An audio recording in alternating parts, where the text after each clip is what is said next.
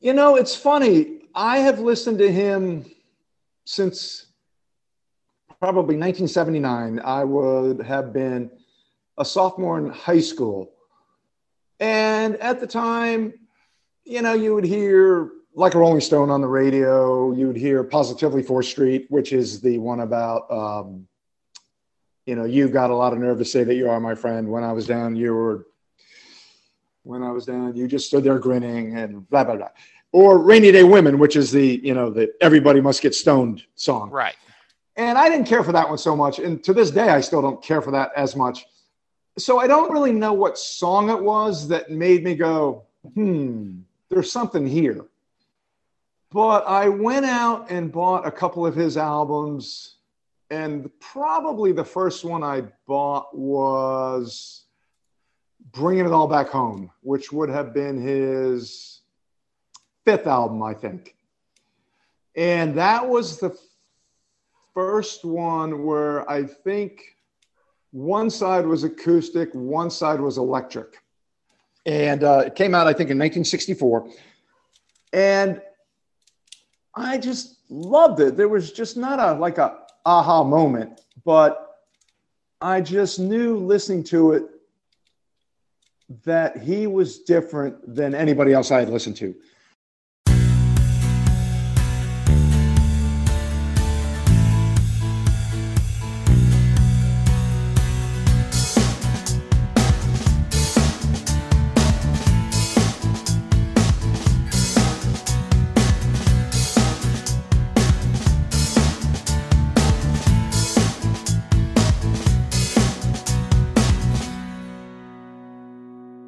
Hello, everyone, and welcome to a new episode of Set Lusting Bruce, your podcast all about Bruce Springsteen, his music, and mostly his fans. I am your host, Jesse Jackson. And uh, once again, we are steering off the uh, Springsteen train or sailboat. Uh, but we, he will bring up, as he normally do.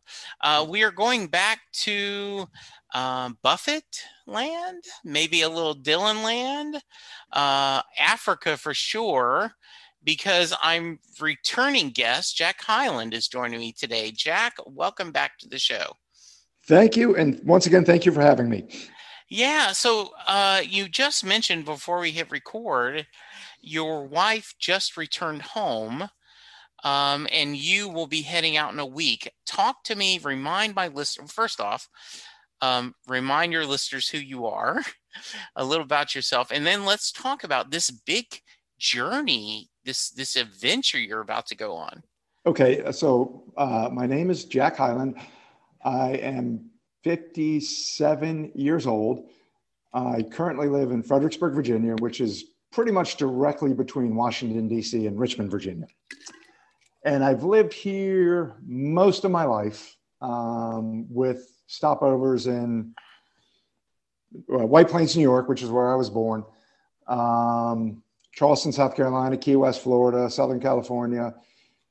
And the big one, uh, my wife works for an energy company, and currently she is posted, if that's the right word, in Luanda, Angola, which is on the lower west coast of Africa. Um, okay. She's been there off and on for about three years. It mostly off because of COVID. She was sent home for about 10 months for COVID. Um, but she went back in February and she came home a couple weeks ago for some uh, vacation. And um, she'll be home another week. And then we are both going back together next Saturday. And the earliest that I think we will return to Virginia is September. Okay. She's also in the Navy Reserves. She's got to come home and do two weeks of Navy, Navy duty. And uh, so, yeah, we'll be there about two months and uh, just do what we can do while we're there. Um, now, you guys have lived overseas before, correct? She has. Again, being okay. in the Navy Reserve, she spent a year in Iraq in 2009 and 2010. Okay. Uh, she was the public affairs officer for the commander of the, I don't have this right. Anyway, she was a public affairs officer for a four star general over there. Okay. And uh, she was there for a year. Uh, and then she came home, and then oh, four or five years after that, she went to Jordan for six months. Okay. So she's been gone a lot. I typically stay home. At the time we had a young son, I'd get him to school, get him wherever he needed to go. Um, he is now 25. Okay. So he's pretty much on his own, even though he still lives with us. He's going to stay at the house while we're gone, take care of the animals. Um, so I have never lived overseas other than the three or four months I've been in Africa with her. okay. And at the time I was there, she lived in a apartment complex in the downtown in the capital, Okay. and her office was the next building over. So she, we never really had to leave the building, other than if we wanted to go to the grocery store or you know go out and do whatever. Um, but now she lives. I think she told me nine kilometers outside of the city in a like a gated community. So that'll be different because we won't be kind of in the middle of the city having to look over our shoulder every time we walk anywhere. And um, it'll probably be a little more relaxing because we won't have to be on guard the whole time. yeah. But you know, it's interesting. Well, you know, again, we're gonna we're already planning on the first time we can take a trip somewhere. Um, so we're looking forward to it. I mean, mostly for her, it's nine to five, like anything else. She'll be at work Monday through Friday, Yeah. and then on the weekends we'll squeeze in whatever we can do. Go from there. What uh now uh how about your gig? What are you how do you are you working remotely? Are you No, I actually I owned a bar and Okay. we sold it last year. And for about 35 years, I've wanted to write a book. okay? And I actually started writing my autobiography while I was there the last go around. And when I came home, and I've been home over a year now, I just haven't written a word. Okay. So when I go back, I'm going to pick it up, but I'm going to, I'm not going to go into the autobiography thing. I've been always wanted to write a detective novel. Okay. So it may be good, it may be awful, but I'm going to do it while I'm there. Okay. So yeah, I got plenty to do while I'm there. Very nice. Yeah. Um the I, I have no idea what part of Africa that is. Is this uh, I it, it sounds like a pretty strong metropolitan area, but is there a lot of culture there? I mean, are, what what kind of are you looking forward to? So the country of Angola is, they call it sub-Sahara, as in below the Sahara. So it's Okay. it's down south. It's below the equator, Okay. um, and we are literally right on the water. Right, uh, Luanda Bay is where we were living, um, right on the uh, harbor, and but it's if you ever go to a bookstore and you see you go to a travel section and you see books on Africa, you will never find one on Angola. There Okay. is no reason to come to Angola unless you work there. Okay. It's really, really bleak. Um, just poverty like you can't imagine. All right. Um, now we go out, and th- this sounds arrogant, American, whatever. We go out on the weekends to play golf, which I even feel silly carrying golf bags around while I see these people who are begging for food. Sure. Um, but the golf course that we go to is about an hour outside of town. So we have a car service take us out there. We go play golf.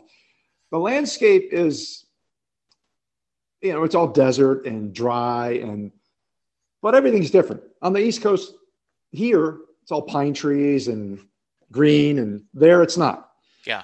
So it's a whole different kind of beauty that you just have to get used to. Mhm. And while we were there, we flew to one weekend. We flew to Cape Town, South Africa, which was probably a three-hour flight or so. Uh, in Cape Town, it was spectacular. You know, Yeah. just mountains and ocean and cool weather, and people spoke English, so we didn't have to worry about finding our way around. And um, so that's kind of what we want to do is, um, you know, get out and explore things that we want to be able to really explore from America. Because the commute will be so much shorter, right? Like Correct. it's like correct. it's like me and Dallas, Texas, driving to Memphis or Nashville or Louisville, um, you know, versus having if you lived in England trying to fly over to Louisville, you know, Correct. to do the Bourbon Trail is going to be a little bit tougher. Yeah. Yeah, Yeah. so, exactly. okay. Okay. And that's what we were kind of thinking. I was like, now that we're here, let's use it as a jumping point. In fact, we were talking about right before Christmas. Hmm Uh, my wife was like, why don't we go to like Austria or Germany because it's the same time zone.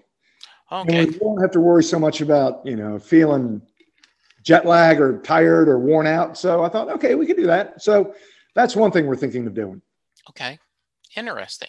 Yeah. Well, very cool. So when you it, you talked about going to the grocery store, um, it, you know, I remember the only time I lived overseas, I was in junior high. My dad was stationed in Germany, and we lived on, you know, the base. So, sure. you know, there was the commissary, which was in the post, you know, the post exchange. So everything was American. And though my mom did go to a couple of German grocery stores, and what she was struck by is um, it was the first time we ever had the small plastic bags, right? Like we were used to big grocery bags, the paper bags sure. that you did, and they were all small bags. And the idea was you, the Germans did not, the locals did not go to the grocery store once a week and buy for a week. They would go every two or three days and buy things, right. you know. Sure. So that was a culture change for us. Uh, do you guys, will you be doing mostly shopping local or is there a you know a more European American type service available for you guys? No, it's all local. Okay. And we used to go to when we lived in the city, we'd go to one particular grocery store, you know, once a week or so. And yeah, you know, in America, we're so used to going to the grocery store and whatever we want to have, we'll find yeah, it there. Exactly. There you're kind of like, oh shoot, they seem to be out of tomatoes this week. Yeah. Or whatever. So you take what you can get. You don't really make a list because you don't know what you're going to ha- find but you, you work around it. Um, mm-hmm. And there's some high higher end grocery stores that have better quality meat, food, anything. Um, but now that we're outside the city, I actually haven't been to the local grocery store, so I don't know actually what my wife has been doing as far as going to the grocery store. Okay. So we'll find that out pretty much as soon as I get there. We get, I think we have to quarantine for ten days. Sure, that makes sense. We we can leave our house, but we can't leave our yard. Okay. Um, so, but my wife will have, she'll have friends she works with and they'll drop off food for us. Okay. If we need whatever. So, first 10 days, we're just going to catch up on sleep and, you know, kind of get reacquainted with the area. Um, and then we'll go from there. Well, I would love to have you on, let's say, you know, two or three months into it and sure. just to hear what am I missing? Okay. What am I doing? You know, I, I, mean, with the internet, you certainly cannot. You still be able to stay caught up on, uh, you know, news and entertainment sure. and things like that. But um, I know this is not the same. But when I went to uh, the Philippines uh, for my job, I the first time I went, I stayed two weeks. The next time I stayed three weeks. Um, fresh brewed iced tea is what I miss the most. Sure. Because that was not something they had in right. the Philippines. Sure. And, you know, being in Dallas, Texas in the South, you know, you had iced tea at every meal. Sure. Uh, sure. And so I, I'm curious to see what I'm sure there'll be small things that you're going, boy, I like, I really enjoy what this item that they're bringing, but I'm sure I'm missing this. So that'll be interesting yeah. to talk about. Yeah, yeah, we can definitely do that. Um, oh, good. I know, like my wife, we're bringing like some containers of coffee. We're bringing, you know, necessities, um, mm-hmm. hot sauces, stuff like that that we're accustomed to here that we may not be able to get over there. Right. And again, it's like, all right, we're we're li- we're going to a country where so many people are destitute. So yeah, you know, we're not going to complain about any of it, and we'll get yeah. by. Um, but yeah, I mean, there's just some things you got to have that just kind of make you feel at home and feel comfortable. And yeah, um, a, a, lot of my uh, wife's coworkers are from England and Scotland. Yeah, and I have learned that they like to drink a lot of beer. Mm-hmm. So I'm like, oh man, I'm not ready for this again. but you know, again, you make do, and yeah. it's always fun to get together with these people. And uh, like I've said before, by definition, these expats are just a little more adventurous than other folks, or they wouldn't be there. Exactly. So they everybody just makes the best of it. Mm-hmm. Hello, Pantheon podcast listeners. Christian Swain here to tell you more about my experience with Raycon earbuds. Our family now has three pairs of Raycon earbuds around the house, and my wife just grabbed a pair of the Headphone Pros to replace some headphones from a company that was double the price. And yes, she loves them. Now, if you haven't pulled the trigger on a pair of Raycons, or even if you have, but you're in the market for another pair because they're just that good, well, now is the time to check them out because they just launched their upgraded model of the best selling everyday earbuds. With Raycon's upgraded everyday earbuds, now you also get active noise cancellation, ergonomic design, and multi point connectivity that lets you pair with two devices at once. New quick charge function, three customizable sound styles, plus awareness mode. Available in a variety of vibrant new colors to complement any and all skin tones. I even have a pair of earbuds in a cool green color. I have tried just about every earbud known to humankind, and these Raycons are fantastic. Seriously, if you've been wanting to check out Raycons, there truly is no better time. You're going to ask yourself why you didn't check them out sooner, and Raycon offers a 30-day happiness guarantee. So, what are you waiting for? Go to buyraycon.com slash Pantheon today to get 20% off your Raycon order, plus free shipping. That's right, you'll get 20% off and free shipping at buyraycon.com slash Pantheon. Buyraycon.com slash Pantheon. Hey folks, Steffan Chirazi and Renee Richardson here from the Metallica Report. And we are proud members of the Pantheon podcast family, where the best of music and podcasts unite. We've got something pretty cool for you. We're giving away an exclusive Metallica merch package worth over $250. That's a whole lot of scary guys, skulls, M72, and other sought after Metallica swag. And we've made it easy for you to win. Follow and share the Metallica Report, and you're in the game. Go to pantheonpodcast.com slash Metallica, enter your email, and hit that button to be entered to win. And just like that, you're eligible for our monthly exclusive Metallica merch package. And guess what, rockers? You can enter every month. So just do it. And while we love our global brothers and sisters, the lawyers won't let us ship outside the U.S. So. Yeah, and I would think you would. Um, I remember when, like I said, when my dad was stationed in Germany, um, we would have a lot of, and I, you wouldn't even call them parties. You would just have get-togethers, right? That sure. that people would come over, and then you know, my dad always played the guitar, so his he would have other friends who play the guitar. They'd come over and you know do jam sessions, sure, or just have you know visits and talks, and uh, it was um, pretty interesting for us. Yeah, well, that that's that sounds like an exciting, and so that's in a couple weeks. Uh, actually, a week from today. Oh, wow! How and my wife told me she's yeah. working on my visa, and my visa doesn't mean I can't get there. It means I might not be able to leave. And I thought, oh well, that'll be interesting. so uh, we'll yeah. figure it out. We always do. Yeah. How long of a flight is it? So typically, like pre-COVID, and the only time I've gone there, we fly from here to Brussels. Okay. Which is overnight, seven, eight hours, eight or nine, I forget exactly, and then from Br- Brussels directly into Luanda. Okay. Which is another nine hours or so. But again, it's like you're flying. At one point, you're over um, the, I think it's the Alps, and then the Apennine Mountains. Then you see the Mediterranean Sea. And then you see the tip of Africa. And for about three hours, you see nothing but the Sahara. And you're just looking down there and you're like, you know, I've heard about this place my whole life. And it's just nothing but massive and brown for hours on while you're flying. And so it's it's an interesting flight. Um, but yeah, so overnight uh, travel totally, depending on what your layover in Brussels may be, you know, 30, 35 hours. Mm-hmm. Not terrible. I mean, it's again, you, you do what you got to do. Yeah, absolutely.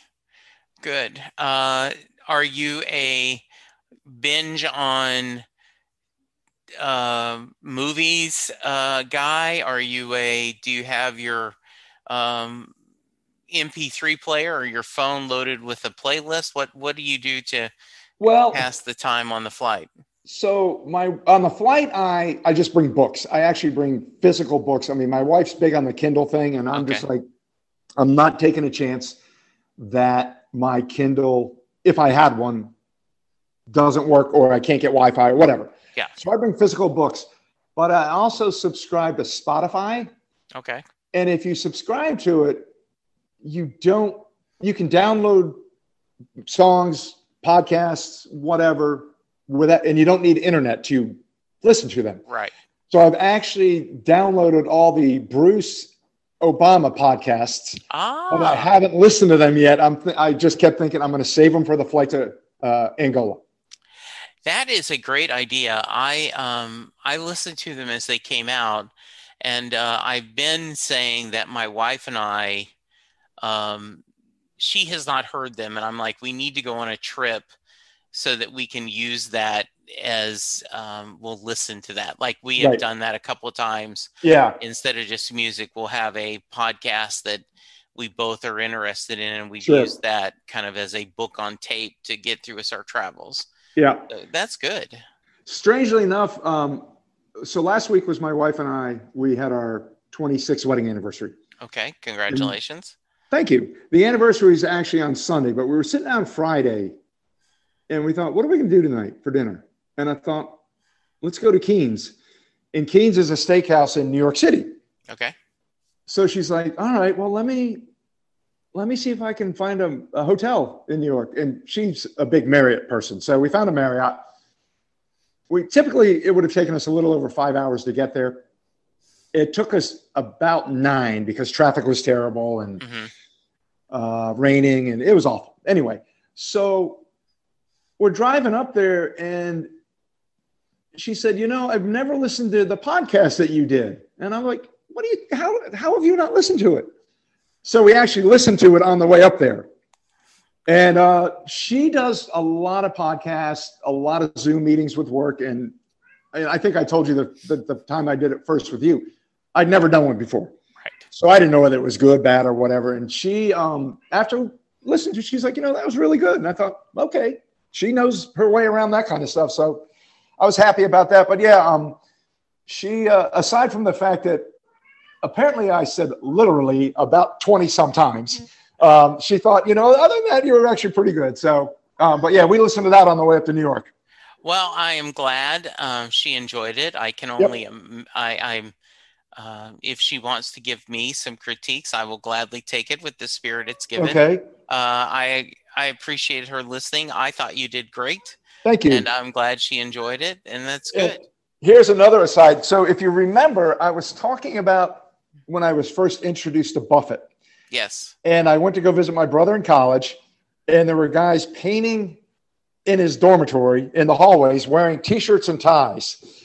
So, I forwarded the podcast to one of my friends who I met, who was one of my brother's college roommates. And he said, Believe it or not, I have a photograph of one of the guys painting the hallway wearing the t shirt and tie. Oh, And I'm like, funny. You're kidding me. And about two days later, he sent me the photograph. And I'm like, I cannot believe you have that photo. And then he passed the podcast on to a couple of his friends he went to school with. So it's making the rounds up in Maryland now. Well, that's nice. I appreciate the downloads. Um, Yeah. Always do. that's good. Well, uh, you know, we talked a little, uh, Jimmy, last time, but you also are a huge Dylan fan. Yes, correct? that is correct. Yes. So, talk to me a little bit about discovering Bob and and that your little bit of your Bob journey. You know, it's funny. I have listened to him since probably 1979. I would have been a sophomore in high school.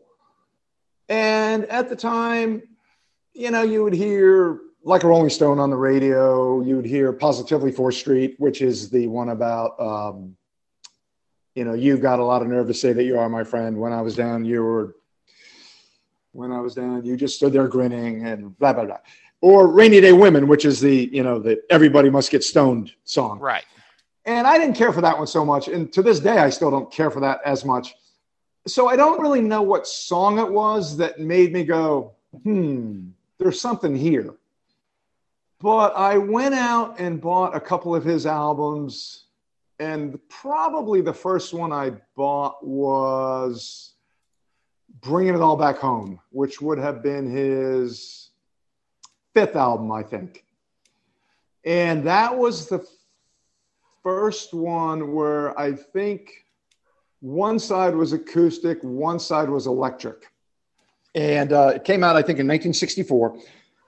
And I just loved it. There was just not a like a aha moment, but I just knew listening to it that he was different than anybody else I had listened to. He was different than Billy Joel, who I'd loved. He was different than Elton John, who I loved. He was different than anything that was on the radio then, like, you know, the late 70s, of course, it was the Bee Gees, who I love, by the way. And, you know, it was like Led Zeppelin and that kind of ACDC stuff that I didn't care for then. Um, but, you know, I hate to say he just spoke to me, but he spoke to me. I, I got it when other, you know, I was 15 years old, 16 years old. Other guys around me were like, this stuff is terrible. And I'm just like, I guess I get it and you don't. And I don't know what it was, but I was just glad I got it. And so at that time, he he had probably had God, 15, 17, I don't remember, studio albums out. So I went to go buy them all. Eventually I got them all. And um, at that time, he was in the middle of his so called born again phase. Yes. And he had come out with the album uh, Slow Train Coming, which was a great album. Then his second album in that trilogy was, um, I think it was called Saved. And so I remember going to a record store with a friend of mine and trying to talk him into buying it. I bought it and it wasn't a great album. So my friend was like, Yeah, this isn't working for me. And I was like, Oh man, terrible album to try to turn somebody on to Dylan with. Um, but I just kept with it. And um, I saw him in concert for the first time in 1981. It was about, gosh, two, two or three weeks after I graduated high school. He played up at Merriweather Post Pavilion in Columbia, Maryland, which is where I'd seen Buffett for the first time. And I had been reading Rolling Stone magazine um, for a while by that point, and everything I read about Dylan was he wasn't doing anything but his, you know, his Christian stuff in concert. And I thought, well, I'm going anyway. And so I go up there, and I think the fourth song he played was Like a Rolling Stone. And then I thought, okay, all bets are off. And he just went into, you know, everything else after that, you know, some of the classic songs that you expected to hear. And he's pretty much stuck with that um, ever since.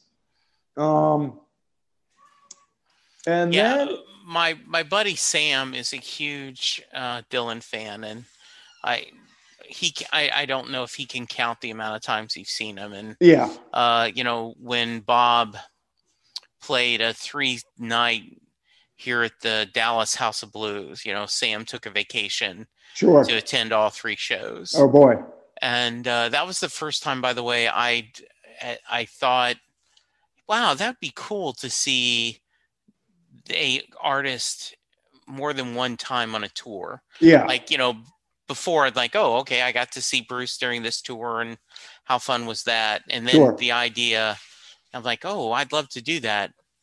Um, and you know, it's the, I think Sam calls it the never-ending tour yes, that right now they're just he kind of keeps playing and yep, uh, and you know there's you don't get a lot of surprises in the set list but you also every once in a while he does do something so Right. yeah So I saw him when I was living in New York. He played three nights in a row at Madison Square Garden in 1986, and he had Tom Petty as his backup band.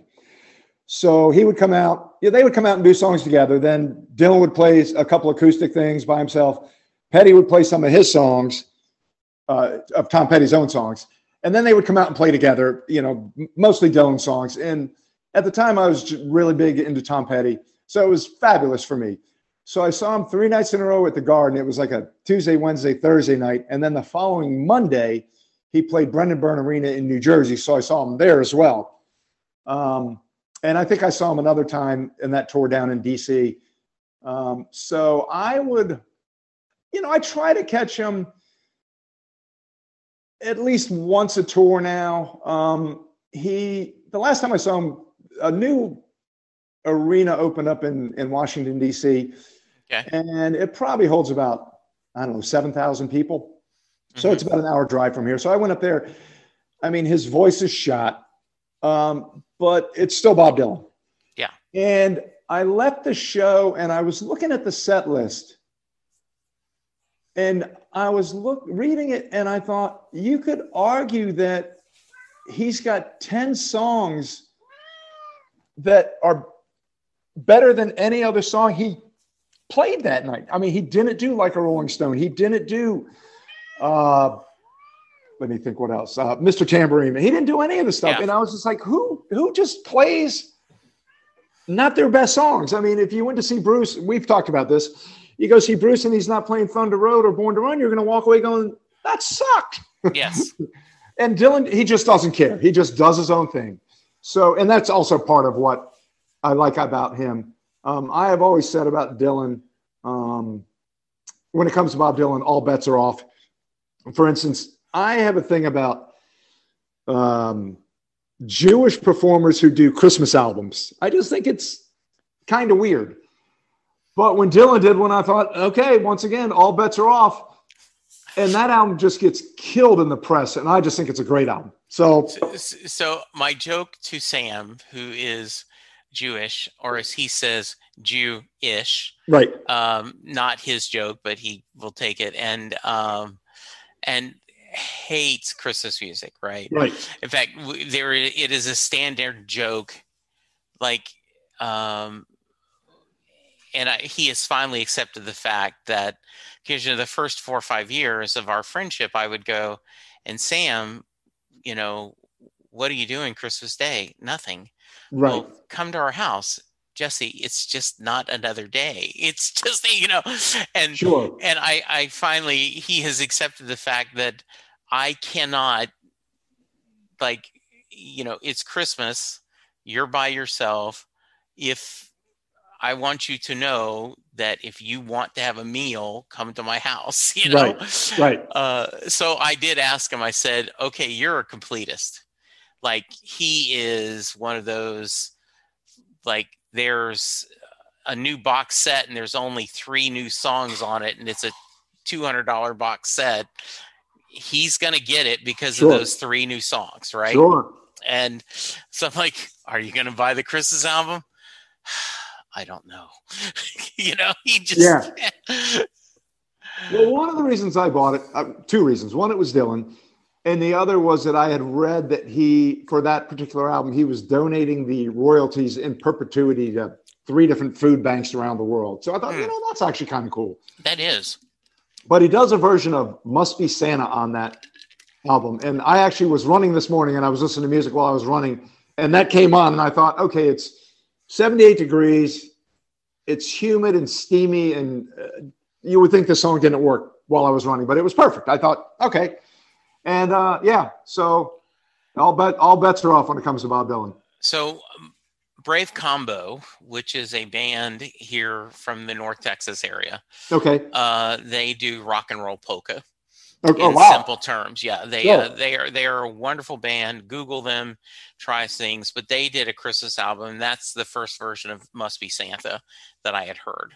Okay. And tell Uh, me again so- the name Brave Combo. Brave Combo. All right. I'm going to look them up. Yeah, and they do. Uh, yeah, they do a lot of, you know, um, they do traditional polka, but they will do, um, you know, a pe- people strange polka. They they will take earlier in their career, they would take different um, popular songs and would do them in more traditional styles Sure. and so um, really a lot of fun. They're they're a fun band, great band to go live to. Sure. The first time we were at a club, um, we had gone to see the opening act, and you know, and so the opening act ended, and we Brave Combo was the next band up, and all of a sudden I noticed people were going to the uh, the floor.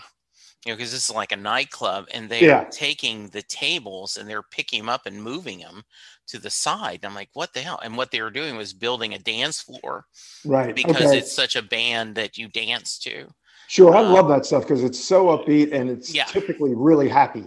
Yes, it is. They do. Um, you know, they do they uh, Polkatharsis where they do a you know Happy Wanderer Yeah, and just to do some other stuff. So anyway, Okay, I'm Um, gonna have to look them up. Yeah. Now, what I love about, um, and I don't know how big of a fan you are of Penn Jillette from Penn and Teller. I, you know, I, I, I like what he says. I don't know much about him, but the Yeah. things I've seen him saying in the last ten or fifteen years, Yeah. I kind of like where he goes. So he is a massive Dylan fan. Okay, And so he tells the story that um, Dylan's people reach out to him and says, uh, Penn, uh, we want you to write the liner notes for the next box set. okay, and you know he's like oh my god yes and he goes and we're talking the um, religious period okay. okay and so there's this silence and Penn's like you know i'm an atheist right Oh no. and they're like the whole world knows you're an atheist Penn Okay. um, and he so he kind of jokes about that right like um sometimes the monkey paw principle be careful what you wish for you know he says it would be great to be able to have someone elected president that i actually know okay i got donald trump yeah. you know Right. uh, yeah, you know I, I adore bob dylan so much to be able to write a uh, you know the notes liner notes on a box set and he gets the christian works Sure. so wow. he agreed with you that there is a lot of good work in that Yeah, yeah, yeah, yeah. he does and then he is um, as he says it's always a good time to listen to dylan and he appreciates everything Yeah. he he loves it and uh, sam says the same thing right like his voice is what it is Right. Right. but uh, similar to and i know a lot of people who adore sinatra right the same Yeah. thing the different Right. stages of his um, as his voice changed the you hear the mileage which Right. gives you another understanding Right. of the music not just um, from a perfection or beauty standpoint Right. right Right. So with that, yeah, that's great. That's good. I was supposed to go. Um, Sam had tickets to go see him. He was playing here in Irving, right outside of Dallas, and um, I said, "Well, I." w-" He says, "But I bought an expensive ticket, Jesse." I go, "No, no, no. I'll just get one, you know, further back." Okay. and then we can go to dinner together and then you know hang out afterwards and uh uh because i've never seen bob perform live and it's Okay. one of those things where i regret that i never took time to see petty Yeah, yeah, yeah. Sure. and then just then you go damn it how did i not do that Right.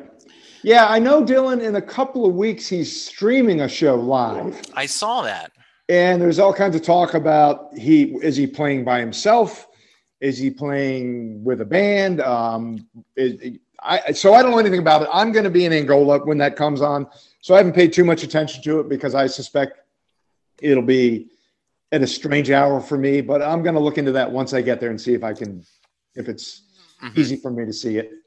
yeah Um, but yeah, um, and i do think it's funny when you hear bob when you hear bruce talk about bob oh my God, yeah, that when he says, you know, I was supposed to be the new Bob Dylan and Bob was what 30 at the time, right? Right. Like like right, right. mhm. It's funny. Um, I my wife is a twin, and her her uh, twin sister's husband is a good friend of mine, and we talk music all the time. Yeah. And last night we were out together, and we were talking. Uh, so I'm I'm assuming you know this about because you are a Beach Boy fan, that Brian Wilson and Paul McCartney were literally born two days apart. yes. So I saw a picture of the two of them uh, in the last couple of days, and somebody wrote under the caption Mount Olympus. And my buddy said to me, You mean kind of like the Mount Rushmore thing? And I said, Yeah. He's like, All right, so who else do you put on it? And I said, Well, if you got McCartney, you got to put Lennon. You can't have one without the other. Right. And then he said he would either put Barry Gibb or Elton John, and I was just like, "Oh, you got to put Dylan." But then, but then we got we were like, "Well, who do you take off?"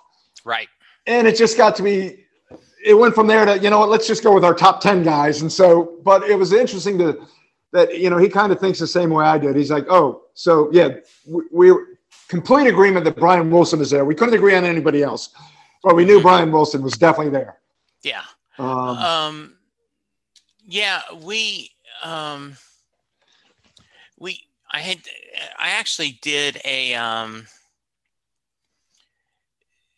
we did a couple episodes where we discussed it and we cheated, uh, where we did individual and groups.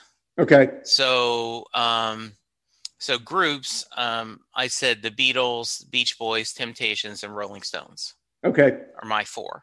okay, Um, and then, um, and then for and then the guy uh, Scott who was with me, he said Beatles, Rolling Stones, Led Zeppelin, and Pink Floyd.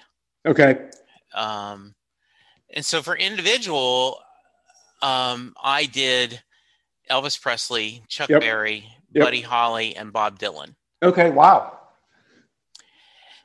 with the thought that I really don't know which one I would take off, but would want to include uh, uh, Linda Ronstadt or Aretha Franklin Oh boy. for Okay. a female, right? Sure. Sure. So I, and yes, I absolutely agree. Brian Wilson is um, makes that makes that cut. Yeah. But you're right. Like, how do you put McCartney and not Lennon? Right. So are they the same? And that's why us cheating by doing a band Yeah. Sure. yeah that's uh that's that's that's fun to think about um and and i think it's amazing that dylan um is still putting out new material Oh, and really good new material. yeah it's similar to for us bruce fans you know uh letter to you western stars Yeah. whether they're your cup of tea or not you can't argue that it's not um you know he's he's not still pushing the out the envelope Sure. he's still not trying to be creative It's funny. I learned with Bruce was the first guy I learned um, when Nebraska came out. You know, I was 20, maybe 21. I can't remember exactly. And at first I was like, come on, man. Nobody wants to hear this crap. And then I, I it just occurred to me, he's got to do what he's got to do. Um, yes he doesn't have to please us. Uh, you know and i i'm not an artist. I don't have any artistic ability whatever whatsoever. I've read enough to know that these artists have to do what works for them. Yeah. And so when i heard nebraska i was like okay i get it. He you know he had to scratch that itch. It's a fine album. It's not the e street band which i prefer. Right. But he doesn't need to please me. He's got to please himself, I think, before he can please anybody else. So that's when I kind of learned these guys are going to go off on whatever tangent, do whatever they can do, play with whomever, and they got to make themselves happy or they're not going to be able to make anybody else happy. And one of the things I've always been that's always kind of perplexed me is uh, a guy like Michael Jackson, who Mhm. let's let's face it, Michael Jackson was a, a, a mixed up guy, yes but he brought a lot of joy to so many people. absolutely But he couldn't seem to find it himself. You know, same with Kurt Cobain's another one. Uh, he's a, another extreme. He just couldn't seem to find any happiness, and he brought happiness to so many people. And I just think that is so unfair. And you know, who knows? Maybe if Michael Jackson had had his Nebraska or something similar, or even like a year of just being semi-normal, right things might have been different for him. and you think about the the lack of quote unquote drama or slash controversy of someone like Dylan, Right. someone like Buffett, someone like Springsteen. Sure. I guess uh, you know um, the criticism Buffett may get if he's too commercial and he's made you know like a um, a brand out of his music, but Right. so what, right? Sure. That doesn't. I, from my perspective, the Margaritaville restaurants do not take away from the joy that I receive from his music, No, right? Yep. Whatsoever. Yep. Uh, and I don't care if he wants to sell Margaritaville shirts or Nope. shoes or whatever. I, you know, uh, we've been on vacation and we've gone into Margaritaville and Sure. and had something to eat. It's you know, it's it's it's it's perfectly fine. And I've been to cuff, concerts where Buffett has said, I never said I didn't want to get rich. Yeah, exactly. And then he'll say something like, Thank you for supporting me. And just remember, I do spend your money foolishly. And you know what? He's, he's obviously, he's more successful than I would assume he ever imagined. Right. And he's having fun with it. And God bless him. You Yeah. know, he, now he's a guy who's made a lot of people happy, who seems to have found happiness himself. Yes. Yeah, it does seem to be. Yeah. And and that makes me that brings me joy. Yes, Same thing, right? yeah. Like um I had no problem when Springsteen wanted to do the Super Bowl ad. You Right, know, now right.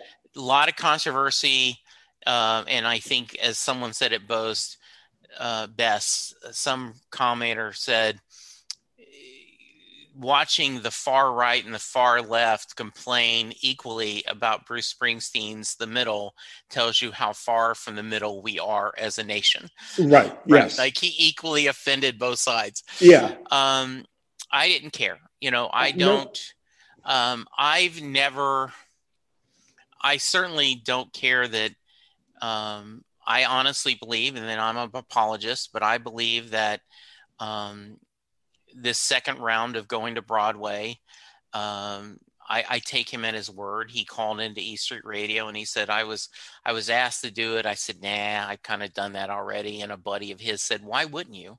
he said what you know you're you're here anyway it's a good thing to revitalize the city and get Right. broadway starting again Right. and and you can give people a chance who didn't see it in the first run a chance to see it again right.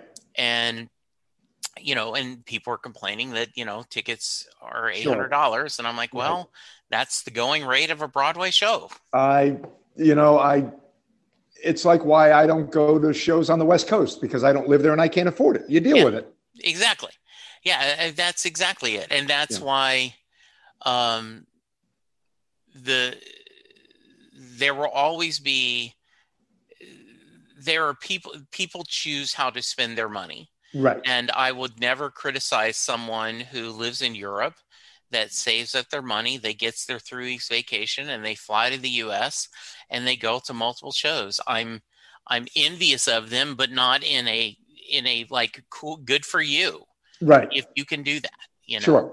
Yeah. uh so yeah absolutely there is no everything and you know and bob i think his i love the fact that he reinvents himself and has Yes. gone through different Yeah. phases of you know being folk and then rock and then doing different tours and Sure. his religious phase and now Yep. then you know um you know won a nobel prize and then didn't go accept it just Right.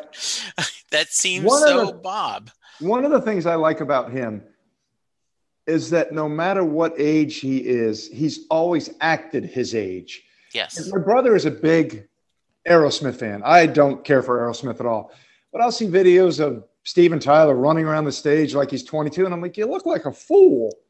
Bob Dylan has always acted his age. He doesn't run around. He he he has always he's always been what I expected of him, even when he surprises me. Um, so he's just never in the 40 years I've been listening to him. I can't think of a time he ever let me down. Who he ever made me go, "Ugh, I can't believe I wasted my time and my life listening to this guy. It's never happened one time with him. Yeah, and I think the difference is you are able to hear an album. For example, the first time I heard the Seeger sessions from Springsteen, Yeah, I went, eh, that's not my cup of tea. right. Partly because some of those songs I grew up hearing either singing in, you know, elementary school choir or my dad singing him and the versions i grew up were different than the way he was doing it like Right. froggy when a courtin was different the way my dad sang it than when bruce sang it and i wanted bruce to sing it the way my dad Right. Right. so I went, well, this was not me. There were a couple songs I liked, but oh, the, overall, this isn't me. Right. And then um, I ended up picking up the, you know, live in Dublin right. and go, oh my goodness, why did I not go on this tour? hmm This is amazing watching Sure. you perform it live. Yeah. Yeah. Um, so there is, I think, and there's a small percentage, Jack, but there is a local percentage, a very vocal percentage of fans that will, well, if it doesn't speak to me, they failed. Right. Versus, no, as you said, Nebraska wasn't your cup of tea, Right. you know, at the time, but that doesn't mean Bruce shouldn't have done it. Correct. Uh, you know, Yeah. if you know if you don't want bob to do a christmas album hey bob dylan's done the right to do whatever the f he wants to do, Absolutely. right Yep. And Bob Dylan has been quoted as saying, just because you like my work doesn't mean I owe you anything. Yeah. And yeah, I mean, he's going to put it out. And if you like it, great. And if you don't, that's great too. Yeah. Um, I happen to think he almost appears to be critic proof. yes Um, and uh, has he earned that? Uh, probably. Yeah. Um, I happen to love the fact that almost every successful, you know, iconic musician just uh, they just acknowledge that he's the guy they're all trying to be, yes and I think that's great. yeah and in fact i don't know if you heard this um, i don't know if you watched the uh, letter to you documentary on apple tv that No, I didn't Bruce. see that. All right, so it's on Apple TV. Um, it's worth the two things. One, um, the subscription. Uh, Ted Lasso Yep. is the show that I adore, Okay. and it's on Apple TV, and it's all about Jason Sudeikis is an American coach that gets over to England to coach um, soccer Right. and um, and he is a fish out of water, and he also is the most positive person in the world, and that's that this. There's a lot of cynicism around, and he's just this beam of hope, and Okay. it ends up being a beautiful series. Okay. Uh, second season's coming out, so that's on Apple TV, and there and there is a documentary where uh, when the E Street Band last year, like in 2019, all got together to record this latest album, and uh, they recorded three songs that Bruce had never officially recorded that he had written during his early time Okay. and he tells the story john hammond said um, i got a note i shared some of your songs and i got a note and the guy who wrote the note said that this young man are, better be careful or he'll run out of words of the dictionary Oh boy. and that was bob dylan Sure. Okay. Wow. uh, so Bruce tells that story. So um, the um, the subscription's worth it for that, especially you going overseas. You'll you'll enjoy seeing that. yeah. Yeah. Yeah. Yeah. It's good. Um, well, you know, um, we had prepared that we were going to do the songs of your life, but I think I'm going to save that Sure. for another recording. Uh, Absolutely. What's I'm going to tease that um, in you know a month or so after you get settled in, we'll do this. We'll figure out the time zones Yep. differences, and we'll talk about life in Africa. And then you're not only going to do songs of your life, um, Springsteen, but you said you can do it Buffett. Sure. And so, uh, which I think would be a nice little double feature that we can Okay. throw in that. Um, so, uh, final thoughts? Anything you want to share as we've had a great hour just catching up? No, just glad that you're healthy and you're doing well and on the mend. And um, I'm absolutely glad you provided some time for me to do this. Um, I was talking to my wife a little this morning and I said, you know, I'm kind of nervous. And she's like, you'll be fine. And I, I just got to thinking, well, that's true. I mean, who knows more about Buffett and Springsteen than me? Well, a lot of people do, but I know enough about it to get by. So I thought, yeah, I'll be okay. Yeah. So um, yeah, I'm glad we had the opportunity to do this, and um, Angola currently is five hours ahead of us. Okay, so that's not bad at all. It's not bad at all. Yeah, So- that's my England show where like we do a morning. I'll pick a Saturday or Sunday morning, and it'll be a Sunday or uh, Saturday or Sunday afternoon for you, Yep. and then we could do that. That'd be easy. That's Perfect. great. All right, Perfect. if someone wants to reach you, uh, how can they? Um, they may reach me via Twitter, which is at Jack Hyland 27, 27 being my favorite baseball player's number when I was a kid. Um, or that? they- uh, his name was Carlton Fisk. He was a catcher for the Boston Red Sox. Absolutely, very Yep, nice. and he was my favorite player, and ever since then, 27's been my number. Um, so yeah, that way I'm on Twitter, and I'm usually spouting off about. Well, I hate to tell you because you live in Texas, but the knuckleheads running your state drive me insane. So um, I I am right there with you. Um, Oh I, there is. Let's okay. We are going to just for a minute. Um, you know the. They just passed new laws, like that makes it so much easier to get guns here. I know it's it's mind-boggling. And and he is wanting to spend money on a new wall. Yep. Uh, it it, it it's- is me, it's like, crazy. Which one of your politicians? They're they're having a contest who can to see who can be the biggest idiot. Yeah, and I I will give credit.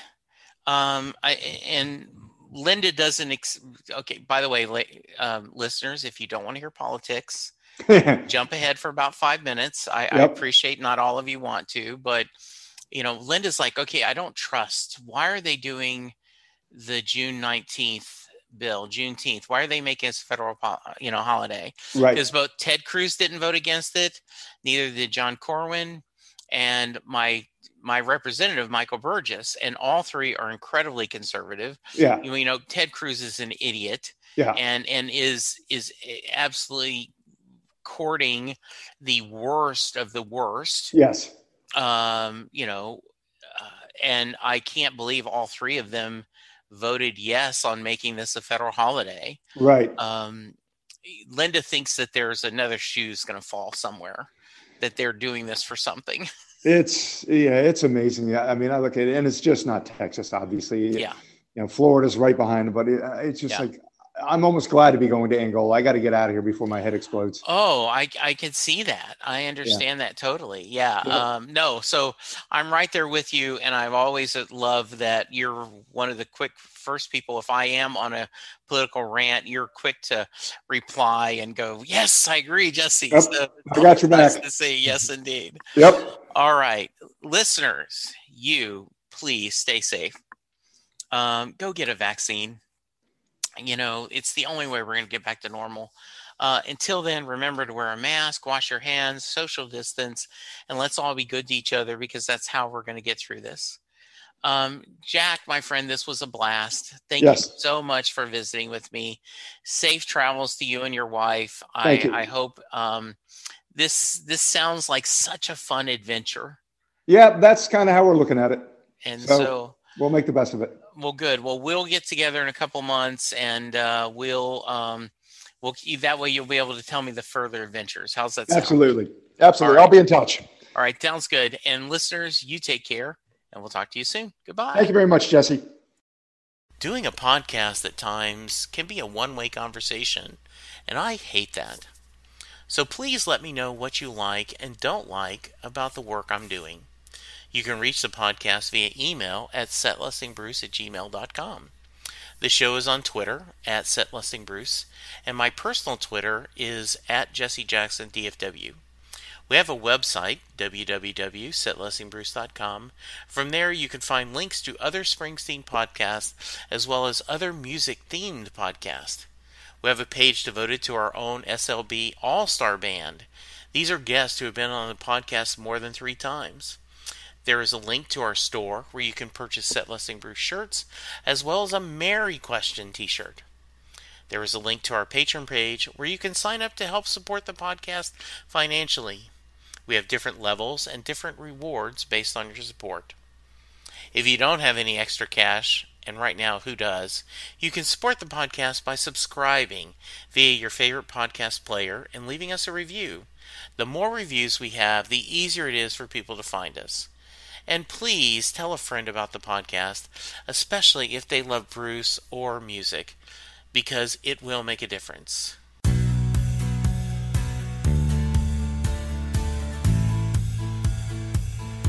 You just heard the fun talking, hard rocking, music loving, album ranking, fan thinking, joy spreading, lyric reading, story sharing podcast that is the one, the only, Set Lusting Bruce.